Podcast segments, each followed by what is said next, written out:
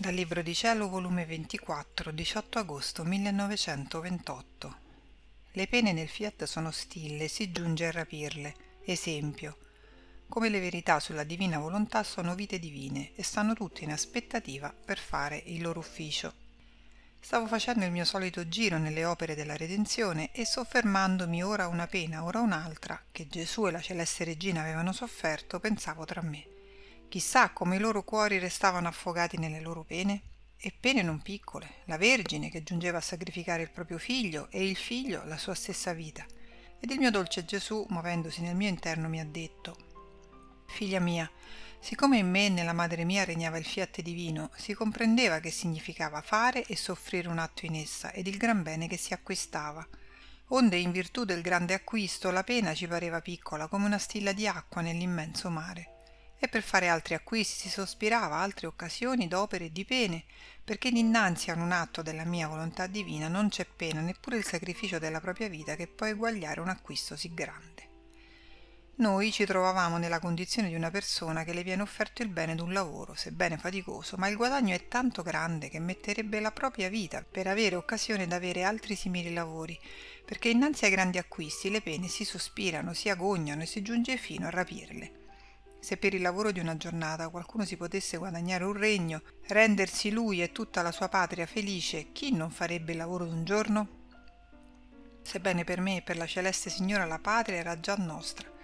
Eravamo più che felici perché chi possiede il fiat divino non è soggetto a alcuna infelicità, tutto era nostro.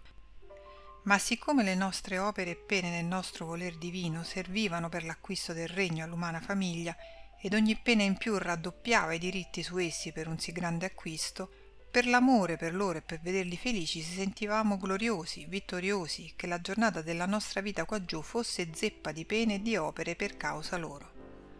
E poi non solo per questo, cioè per il bene delle creature, ma perché l'operare nel fiat dà campo a fare operare ad un volere divino ed operando in esso sono cieli che corrono in quell'atto, sono soli che si racchiudono, sono beni immensi che sorgono. Insomma, è quel fiat divino che tutto può e tutto possiede.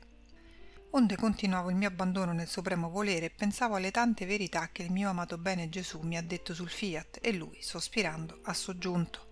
Figlia mia, quante verità ti ho manifestate a riguardo del mio volere, tante vite divine di volontà mia ho messo fuori per bene delle creature.